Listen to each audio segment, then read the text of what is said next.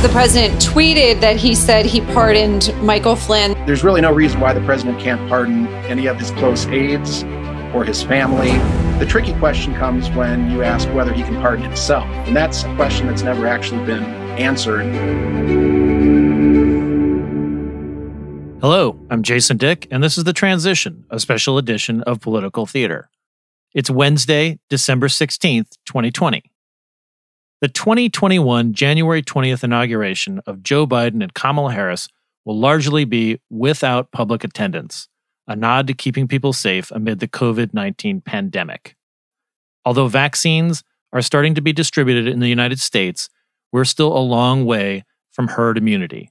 Not wanting the inauguration to become some kind of super spreader event, the Joint Congressional Committee on Inaugural Ceremonies said today that each member of the 117th Congress will receive a ticket for themselves and one guest. For a typical inauguration, the committee would provide about 200,000 tickets distributed to congressional offices to give to constituents, often through lottery systems. That's not going to happen next year. The committee and the Biden team will continue to work on safe ways to show the ceremony, reflecting its historic significance. One of the models is this year's Democratic National Convention, which was largely virtual and featured people participating from every corner of the country. Meanwhile, as the final days of the 116th Congress fall off the calendar, people are, perhaps bravely, taking stock of the year and its biggest stories. One of the biggest stories of this year, and for the last five for that matter, is the way President Donald Trump shattered political and societal norms and expectations. CQ Roll Call's senior writer Todd Ruger has spent a great deal of his life documenting this norm busting, from Trump refusing to release his tax returns to defying congressional subpoenas and filing lawsuit after lawsuit to overturn the election. Now, with the Trump administration coming to a close, where do we go from here? Todd, you have 30 seconds. well, uh, in 30 seconds, I would say this we, we have a new uh, administration coming in, we have a new Congress coming in and you have one party, the House Democrats, uh, who have been trying to do a bunch of uh, overhauls and and try to trying to constrain the presidency, and you have another uh, party, the the Republican Party, that has not wanted to do anything to uh, constrain a President Trump. And now that uh, that pressure is off, uh, people are looking that maybe something could happen next Congress to address some of the things that that President Trump did. So, I mean, this does make sense, and and thank you for almost getting it into thirty seconds. Um, because you fell short of that, we're going to have to do a full podcast now. um, no, um, but uh, this does make sense to uh, to a certain extent, right? Um, I mean, Democrats as the minority party in the House, as the as the chamber, they control the chamber that impeached the president. Um, th- you would expect that they would, you know, sort of take umbrage to the way Trump has has acted toward them, because you know, let's face it, uh, he's uh, he's really gotten under their skin. Um, Republicans, of course, are like, nope, this is just us being like winners. well, now that uh, President Trump has lost the election and is on his way out of the office, and Biden, uh, as you said, is is coming in, will be inaugurated on January twentieth. It looks like. Would there be impetus for Republicans to say, like, oh yeah, let's definitely rein in the Biden administration? Um, let's start with some of the things that are probably doable um, with uh, let, us let, talk w- about congressional subpoenas because in this case you may not even need legislation right? You may not even need you could just have one chamber say you know we're going to change the way subpoenas go. Let's talk about that first before we get into some of the constitutional issues of pardoning the pardoning power and so forth. So right now um, one of the easiest things for house democrats to do would be to change their own house rules. There's a proposal from rep. Ted lieu of california uh, and some of his Democratic colleagues um, that doesn't need the the Senate's approval. It doesn't need the president's signature. It just needs the House to vote. Um, and what it would do is put some teeth behind congressional subpoenas, in that uh, they would be able to fine government officials who don't comply with the House subpoenas.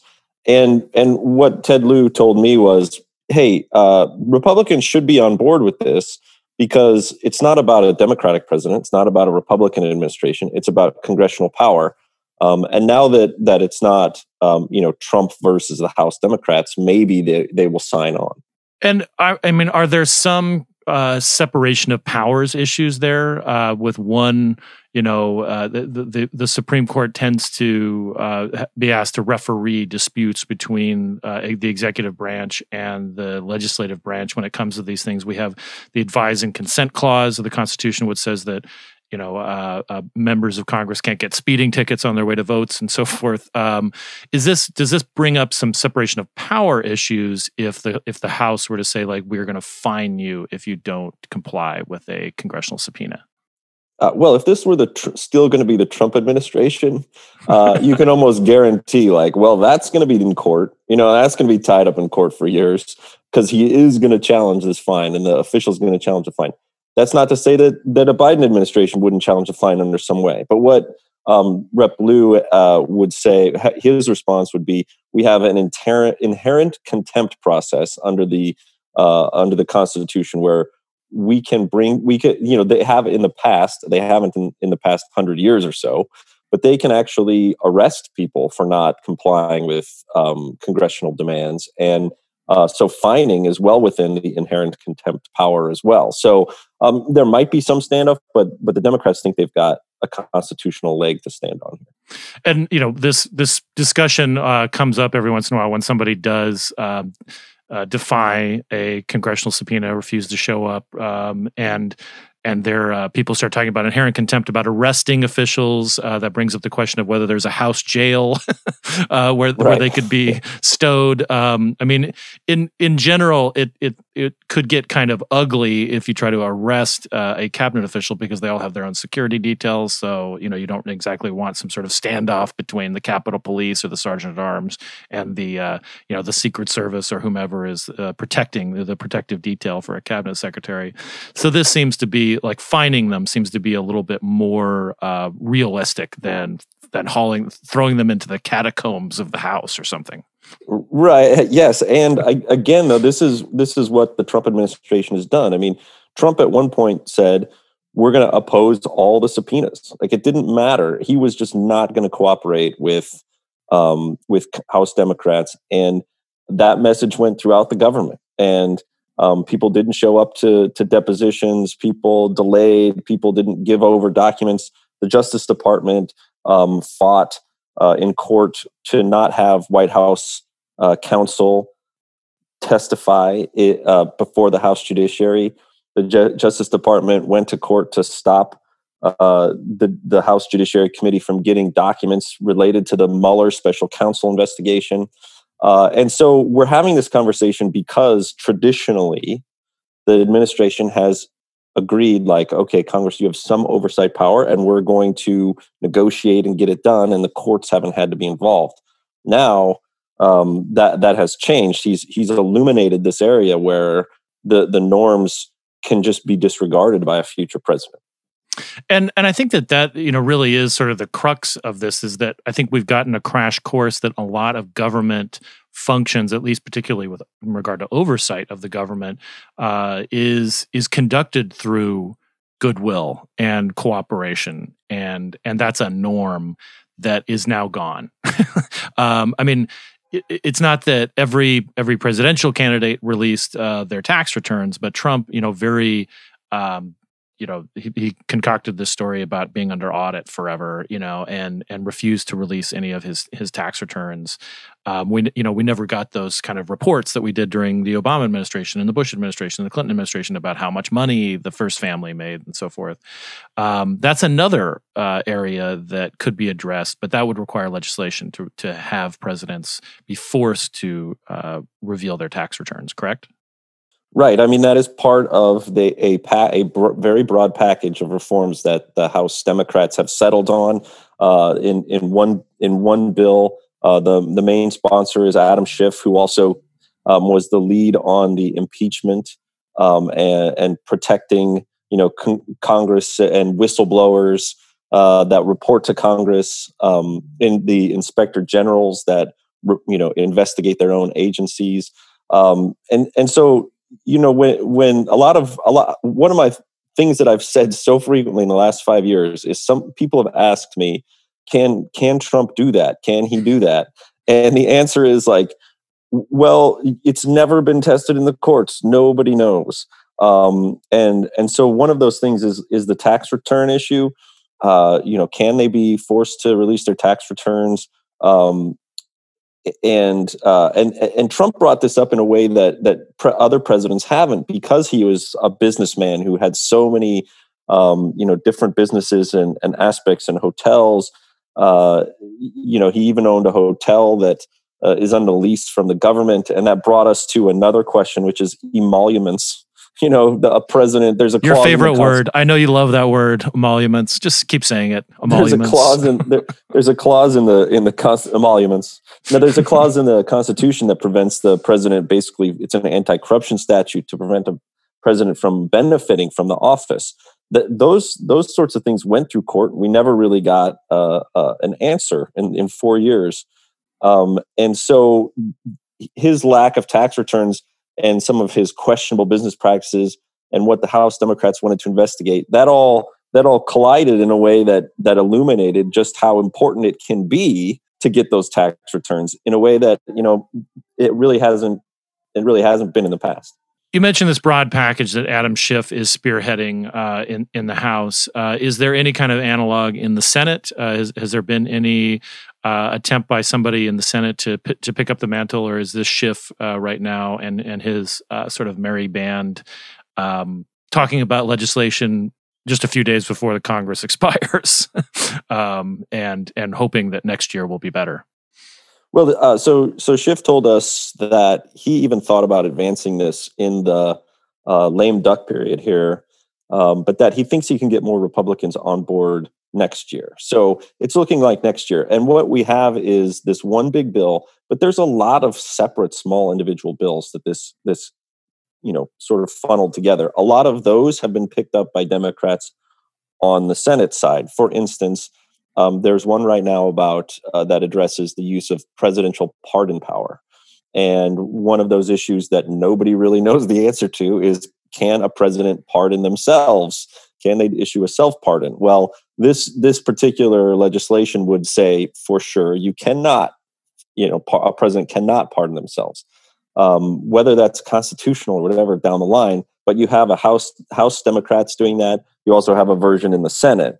Um, and so a lot of a lot of what I think is going to be interesting to watch next year is how many of these smaller individual bills have a chance versus this big broader package. You know, every time it's broader, it, it seems somewhat harder to get everybody on board. Um, where if you had if you had like a, a bill that was just to tax returns, okay, then maybe Republicans get on board. If you have a bill that's just the pardon power, maybe Republicans get on board. But if you start adding in things like, uh, you know, protecting whistleblowers or the Hatch Act or limiting the the number of days that a official can be an acting official and run an agency. Um, that, then you start getting you know more and more people that might object to it. Um, and then I think what what really is going to come down to, like so many things, is who controls the Senate. You have the two runoff uh, spots down in Georgia. The the runoff election uh, could determine who controls the Senate. Um, Mitch McConnell has not uh, made any comments about any of these proposals. Um, and so you don't know what he might do, but uh, I'm sure Charles Schumer of New York, who might, if he were to become the majority leader, um, would be more receptive. And regarding, you know, like it, we're we're we're all kind of wondering, like, what kind of pardons are are forth going to be forthcoming in the last days of the Trump administration, uh, whether Trump will try to pardon himself. Um, you know, we've seen these sort of fanciful things about like he's going to resign and then Pencil Pence will like pardon him. Um, anything that would come up though about this would be after Trump does this. uh, and and usually if you seek to change a law, you can't punish people for like violating the norms of a law that you change later on. I mean, it's you, you, can't you can't go back and punish somebody, you know, for violating a law that you only just passed. So, is is some of this going to be you think moot, uh, and and we're going to lose some steam on presidential power, or will it maybe depend on if he, you know, if he does pardon his kids and this, pre, you know, there's talk of preemptive pardon. Is do you think if if it's something really egregious that we might get um, like more uh, motivation to to address the the pardon issue? Sure. Yeah. I mean, I think I think if it, you know these next thirty five days or whatever are going to be um, pretty interesting for uh, for many reasons. I think that you already have what Schiff told us is, you know, we might want to add some stuff to this bill that we already have just because of what's happened in the transition period between uh, the election and January 20th.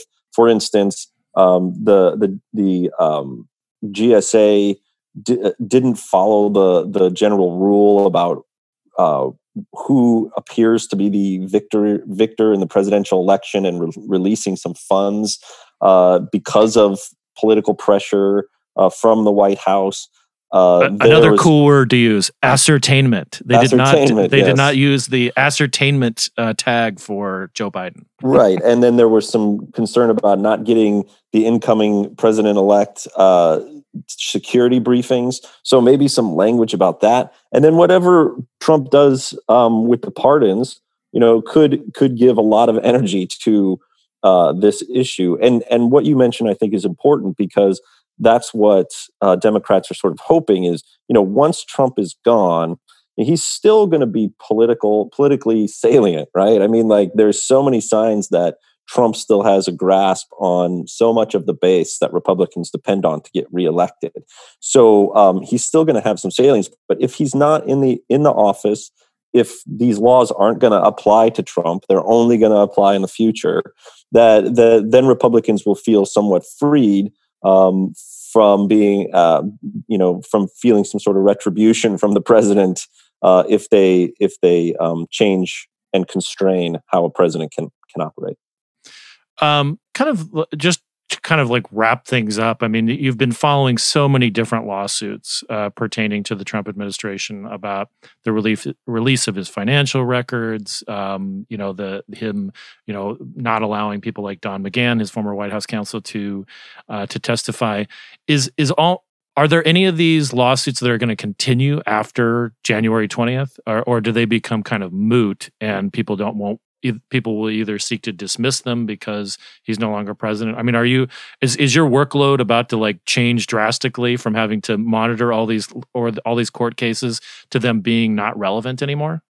It's fair to say that there was a lot of lawsuits under Trump. Uh, if, if, you start just in back, the last month, yeah, but you start thinking back. I mean, it was it's almost been nonstop uh, from the time that that he put into place his first, you know, so-called travel ban um, and there were there were you know there was chaos at the airports because it got put in place right away. Like one of the first things he did was this executive order or actions, and um, and then he ended up having to rewrite it a couple times. It went all the way to Supreme Court, and so it's it. And then now, uh, even after he uh, was defeated in the election, he's he he and his team have filed lawsuit after lawsuit.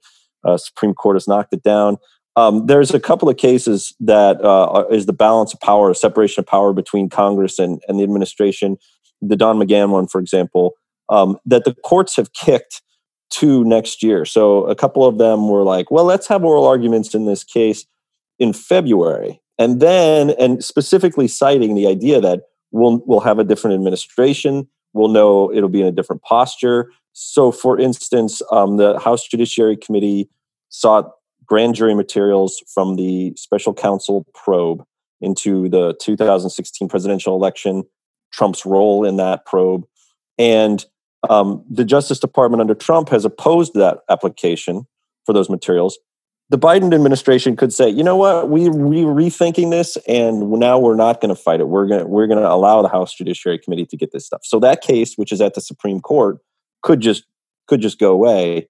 Um, same with Don McGahn. I mean, if the Justice Department decides we're not going to protect him or, or seek to prevent him from testifying, that could change the stance in that case completely. And so there's a lot of things that are just uh, these lawsuits that are just sort of on hold um, until next year. Uh, but there's always going to be, you know, some things that he did that are still uh, President Trump did that are still under under challenge, and that the Biden administration not, might not be able to unroll right away. So I think these are going to continue uh, to roll into the next administration. All right. Well, Todd, thank you so much for uh, um, for keeping track of all this for us. Uh, you know, it, it's uh, it has become this sort of cliche that like he's just uh, a disruptor and he's challenged all these norms and having them actually documented in in court cases and in legislation and so forth is is very helpful. So thank you very much. Sure, man. Thanks for having me on. That's going to do it for this edition of Political Theater's The Transition. On behalf of the CQ Roll Call Newsroom, thank you for listening.